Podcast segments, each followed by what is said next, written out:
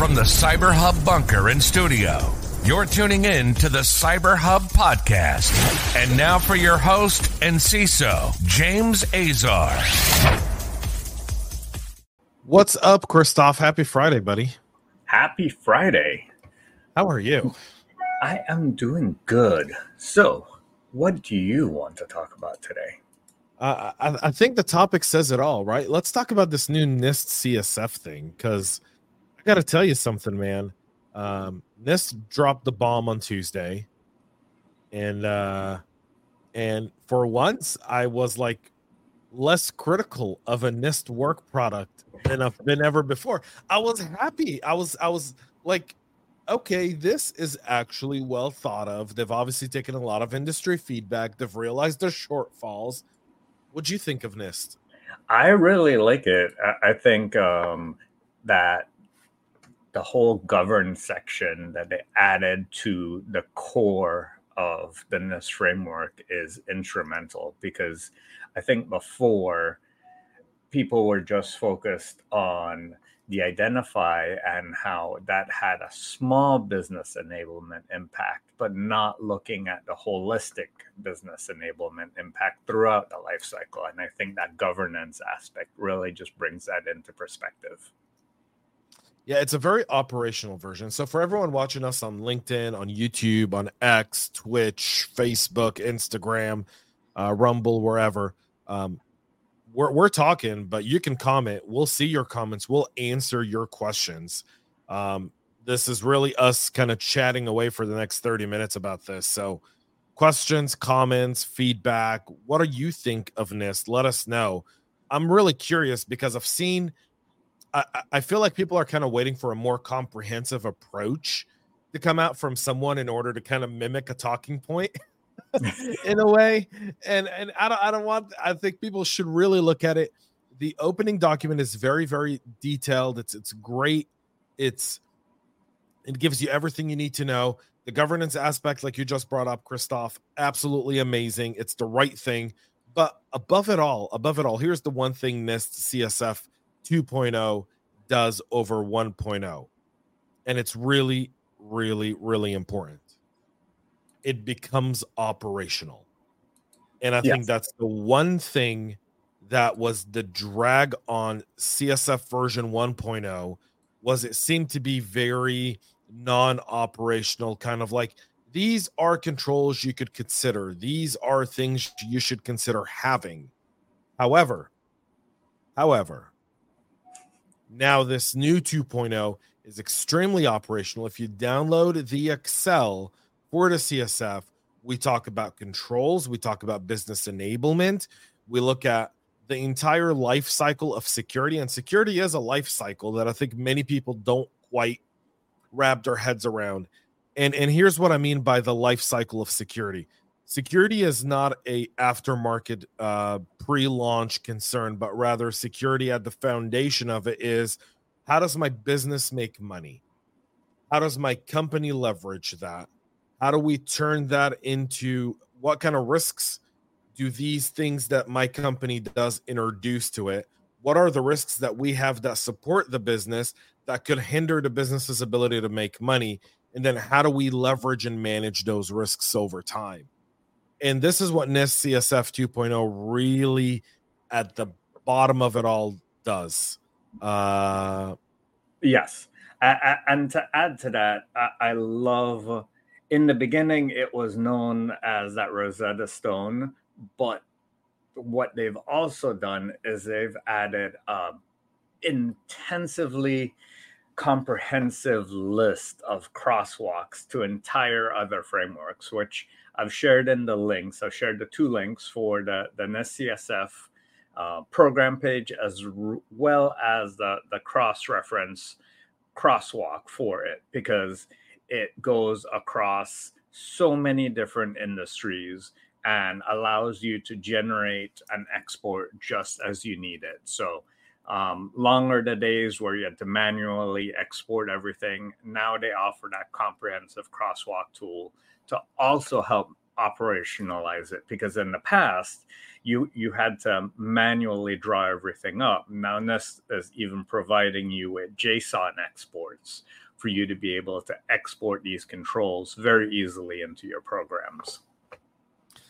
One big thing, by the way, is if on page 10 of the kind of CSF release document, at the bottom, 5.1 talks a lot about improving risk management communication, which I felt like was a great illustration of the different levels of involvement in identifying risk and managing risk within an organization, going from the practitioner level all the way to the executives. And often you you'll hear cybersecurity engineers and analysts, and Chris, you and I've done hundreds of podcasts, I think, with new, newbies and newcomers, and we often say like, no matter what role you're coming in with, or no matter what experience or what responsibility you have, you have a responsibility towards the risk of the business and then effectively communicating it. And this this graph you're using the CSF to improve risk management communication, I think, should be the hallmark of any CISO presentation to their team going in 2024 and then beyond. The responsibility of practitioners is to identify the risks, look at framework profiles, look at implementations and ways to mitigate it, they then communicate that to the managers. Managers identify, evaluate, look at that specifically. And then we either do a change, we take the risk, we sign off on the risk, we approve a mitigation plan, and then we budget for it. We we look for what can it be done. Is it a simple control change? Is it a policy update? Is it a new tool? What's coming into the environment? And then that's communicated to the executives as risk identified, process we went through to qualify, mitigate, identify, so forth, and the solution for it. You know, never spend five dollars on a one dollar problem, but you know, you definitely want to spend five dollars on a fifty dollar problem if you can. Yeah, absolutely. And I think the other the other aspect of it that's mentioned a little bit earlier on page eight, which is it brings in the the CSF maturity levels directly into the document, which previously was something that practitioners like yourself and myself we had to do ourselves. They they gave you the controls, they gave you the description, but they never said how to really judge the maturity. And now they've included how to judge that maturity as part of that document to expand on it so that you could really go in, see if it's partially implemented or adaptive to your environment and you're now uh, zooming into that screenshot and i think that's that that's critical for people to take a look at because all too often people think oh i have a control and now i get to apply it everywhere well that's not necessarily true if only one mm. component of your program or one application really has that control, you can't really claim full credit for it. And I think that's one of the aspects that was also missing from um, CSF 1.0. Yeah, it's it's not only was it missing, but this tier number three talks about repeatable, meaning, you know, how often are these risks going to be introduced into your environment and how well can you manage them over a, over a tiered profile? And I, I get a lot of people look at security and and and they go well we need to defend against the bad guys. We get it. No one here would disagree with that. But we also need to be able to identify the uh, smaller risks that go into the business from these things and and and and i think that's one of them uh, th- there's another one on here i believe that um, adds uh, you know we talked about it right before we started uh, recording here and went live. You brought up chris privacy. Yes. and finally there's the privacy conversation here uh, in nist because nist 1.0 didn't have privacy anywhere on it. In fact you were trying to map privacy to a whole bunch of other frameworks that may or may not mix. I mean, people were kind of. I'll give. I'll give everyone. Go ahead, Chris. to, to give NIST credit, uh, NIST CSF 1.0 was created before um, a lot of the privacy frameworks like GDPR and CCPA. So, um, to, to, their credit, it wasn't something that was actively being promoted in the industry. But I think right now, uh, the, the shift has been to include privacy as a business priority as well as a business risk. Because not only do you have to worry about the data that you get from your consumers but you also have to worry about why am i using it? What what was the use case that i brought it in for? And do i still need to keep it? See i i think there's one thing in this in the nist csf 2.0 um and, and i'm going to go down a rabbit hole here for just a second. That that's that's that's a bit missing in in the privacy cybersecurity risk perspective. And that's new technology adoption. Stuff like llm um, and ai that are now groundbreaking you know that could have been potentially added to this as an asterisk. Like ai and llm models will require some sort of adoption because the, the one thing about this 2.0 and nist in general like the nist csf in general is it was constantly an assembly of things. And what I mean by it was an, assembly of things, it was an assembly of things. You would look at NIST and go, all right, it's it does these two things for me great. I'm going to look at the uh, CIS top 20. We're going to map and and you'd have an Excel and your Excel would be all these different controls mapped from all these different places trying to come together.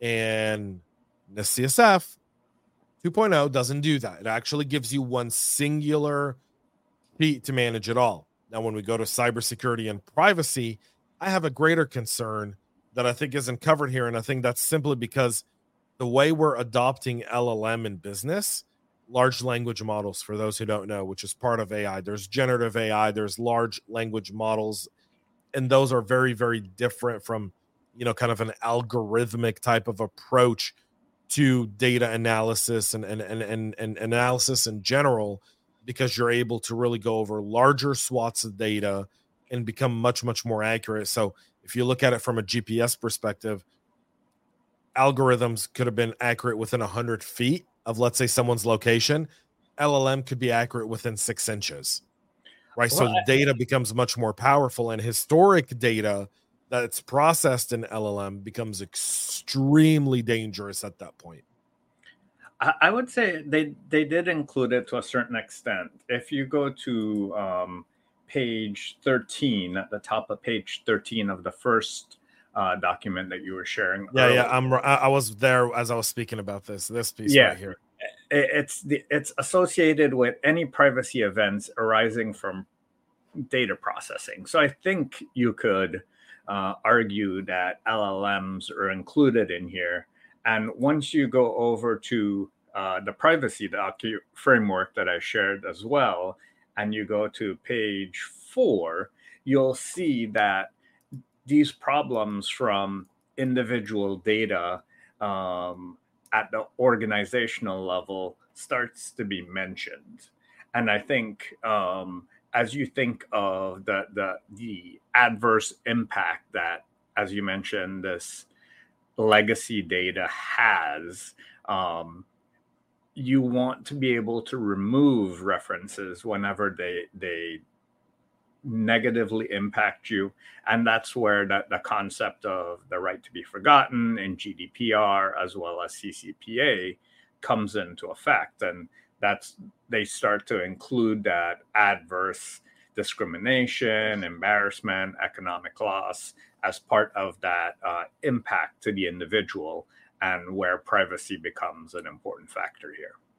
Yeah, I mean, so so one thing you're you're absolutely correct, um, and and that's a good point of view on on that specifically. I kind of felt like they weren't really going into the depths of it, but then it's not fair for me to ask him of that because guess what? LLMs are what eight months old. Uh, yeah, I mean they might be a little bit older, closer to but but, but the adoption, yeah, but but the adoption of it in terms of corporate use of LLM is probably eight months old, right? I wouldn't put it more yeah. than than maybe a year. And I'm, I'm assuming CSF 2.0 was done and signed off on nine months ago in order for them to create yeah. all the additional documentation in order to release it. So this is something that we're adopting very, very quickly. And because we're adopting quickly, they haven't had a chance to react, which is fine. Again, no, no, no judgment on on the fact that this is a very comprehensive framework, very different from its predecessor, more complete. And if you look at, you know, it used to be identify, protect, detect, respond, and recover. If if you look at the new NIST CSF, they want us to govern and they want us to protect, and then they want us to use identify, detect, respond, and recover to correspond with govern and protect. And yes. I'll I'll share it, and and this is where you kind of kind of get there. Uh, um, you know, there's you, you kind of see how they're looking at govern the operational context being the top of it, the risk management strategy, the roles, responsibilities, and authorities, your policy, your oversight, and then your supply chain risk management. Huge. But then if you look at identify, detect, respond, and recover, they're not different from NIST CSF 1.0 at all. In fact, I've looked at them one by one. They're the same exact identifiers, the same exact functions. Where the where what function did change was protect. Protect went to identity management. They've added more authentication, more access control. They've added data security, platform security, and technology infrastructure resilience. Those were not really there in that terminology in, in this CSF 1.0. And I think that is huge because if you're starting to grasp the idea of how industry is evolving, it's evolving into govern, CISO, CSO, set policy, set rules and responsibilities, set strategy, oversight, and risk management. You've got your supporting teams that do the identified. Those are not typically your security teams, right? That's going to be your network, your infrastructure, your teams that that security leans on to get the asset risk and improvement categories. Your protect is literally your security team. These are your architects, your engineers, your analysts, and so forth. Your detect is your tools. Your respond is your third parties and your your your security operations team. Yeah. And your recover is part of your governance and corporate responsibility document. Am I wrong here, Chris? No, you're not. And, and the the one thing I'd also add for everyone to really hone in on is that supply chain risk management. We saw with Log4j that your your digital supply chain, your physical supply chain, these are all core aspects of any dig- digital resiliency strategy as well as business resiliency strategy. So the fact that they brought in uh, supply chain risk management is a core aspect, and I think it's very often overlooked, especially by small, medium-sized businesses, and it can be that thorn in the side that kind of takes them down. so, so the whole Cyberhuman Initiative, a group that both Chris and I are affiliated with. I'm assuming this is Paul. Yes, uh, this probably this Paul. is this is Paul. um, so so Paul says, why isn't it fair? AI is over a decade old, so a lot of time to smooth things out instead of knee jerk like the speed of release. Do you want to tackle this first? Chris, sure. I, I, I, I'd say while machine learning and similar techniques are over a decade old. I, I think the speed in which they've evolved over the past three to four years has increased dramatically, almost like the, the, the speed of development for, for computer chips.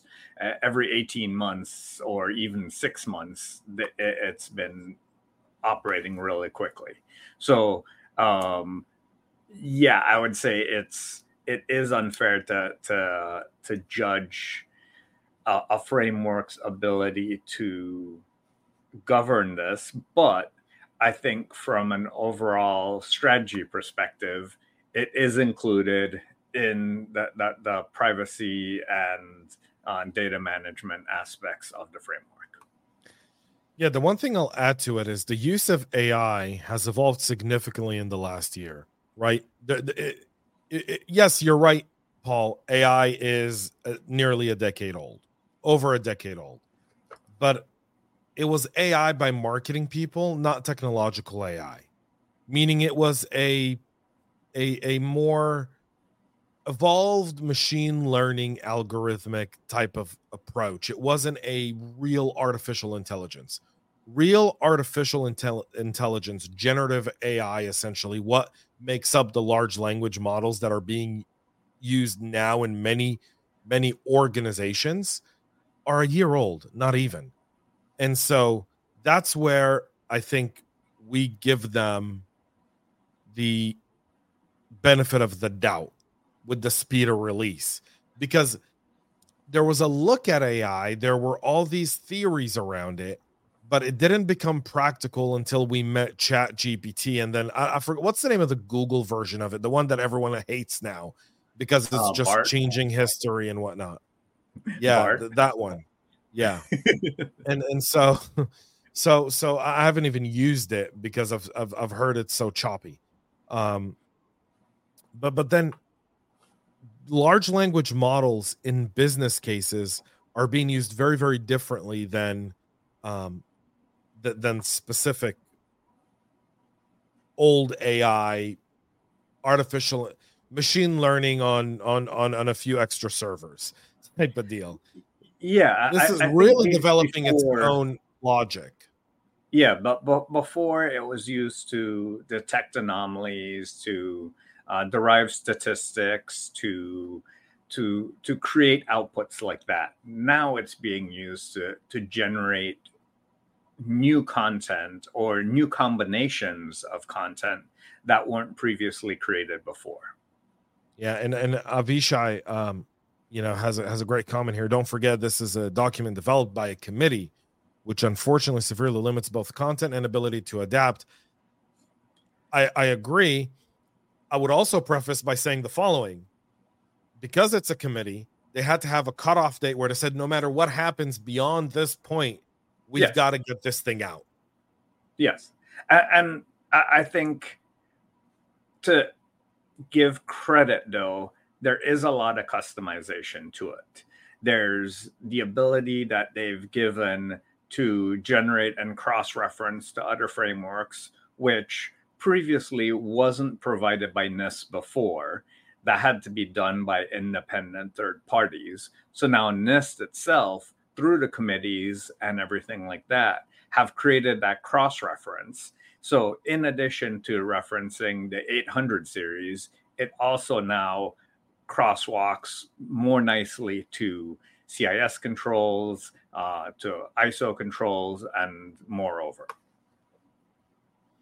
Yeah you're you're you're right. It's it's again it's it's more operational um as as a document. And and avishai's right too. We have to look at it for what it is. It's a document developed by a committee it's a much more diverse and educated committee probably than the first csf document which didn't have a lot of practitioner input i think you can clearly see how many practitioners impacted this nist csf right? Like you I look at it, I see nothing but practitioner stuff on there, right? Like call me a fool, but I see a lot of touches from people like you know, I wasn't part of CSF 2.0. I don't think you were either, Chris or or Avishai or Paul or anyone else watching the the the hundred or so people watching us now. But it, it, it could have been. I mean, a person here could have been sitting on that committee, could have influenced something. And I think a lot of that were were, were practitioners. I know several practitioners that were part of the workshops for CSF 2.0, and they shared how much it's evolved from when they first went into the workshop to when they they released it, and it it was truly a collaboration. Yeah, and this is a great, you know, kind of conversation driver. Th- that's the thing about the CSF. You know, Chris, I want to ask you a question. We've got about three and a half, four minutes left, and I kind of want to give us both an opportunity to kind of go into a short monologue here. You look at NIST CSF, you're in a room full of people who go, uh, another framework. what would be your your sales? What would be your elevator pitch of why NIST CSF 2.0 is is is practical today for businesses? I wouldn't say it's another framework. It's it's the same framework with great evolutions and incorporations from other frameworks. And it, it continues to be that crosswalk, that Rosetta Stone of many other frameworks that NIST has pulled together and created a coherent strategy that both the businesses and government can use to help govern it. Yeah, uh, I like that. I think it's that's a great explanation, Chris. I think I would I would go one step further here in saying um, mostly when you're in critical infrastructure, the NIST framework becomes the standard framework simply because most governmental agencies that oversee financial services, utilities, and others will lean on NIST and trust NIST more than potentially a MITRE or a CIS. Not to say that those are not good or better frameworks. It's just simply that's where the DOE or or DHS, DOD typically lean is they go NIST, right? Because that's essentially part of of of the inner sanctum there. Um, and so this is a much better document than the first one. It's much more practical and it's a, it's operational, meaning if you're a small business, if you're a two person security team in a hundred million dollar company, you can now take the NIST CSF and run with it to secure your organization, identify risks, and mature a program, which I don't think you could have said about the original version of the NIST CSF. No, and I, I, think uh, as Avish mentioned, uh, it, it's an improvement of the the the former one, and it's definitely had a lot of great changes to it. So I, I think that's a, a great summary. That it's a it's about continuous improvement, and that's something that you should be doing with your own program. You should be looking at it continuously, revising it continuously, and adjusting it to your the changing needs of your business. One hundred percent. So we're almost at time, y'all. This is a 30 minute show where Chris and I kind of do what we do. Um, just Avi, please. Avishai wants to be called Avi. Okay, Avi. Um, we need to have Avi on on one of these uh, some Friday. Um, you know, so last week we talked zero trust. NIST kind of threw a curveball out because we were prepping to talk about one of the first foundational pillars of zero trust today. And NIST CSF kind of came through on Tuesday, threw us out of the ballpark. Next week, 11 a.m. Eastern, we're going to go back to trust but verify, aka zero trust, aka marketing term, aka how the hell do I use it in my security program?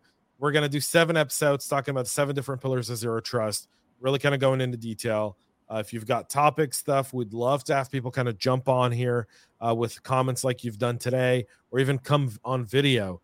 Uh, um, that'll be great. And Avi has jokes. For those who've never met Avi, Avi's bold. So when he says he needs to have a good hair day, he's bold. He's got no hair. Zero hair. It's always a good hair day. It's always with a that, good hair day for him. I think with that we should wrap it. I, I, think that's a wrap here, y'all. Thank you so much for uh, all the people from all over uh, that tuned in and watched us this morning. You can connect with Chris at CPF coaching.com. You can follow me at cyberhubpodcast.com com. You can follow us both on LinkedIn. Our LinkedIn links, if you're watching us on YouTube, X, Twitch, Facebook, Instagram, Rumble, our links to both of our personal LinkedIn's are available in the show notes. We really appreciate y'all. Have a great weekend, Chris. As always, buddy, you're you're you're the man. See you next Friday. See you next Friday. We love feedback, so make sure to connect with us on social media and subscribe to our podcast on your favorite podcast listening platform.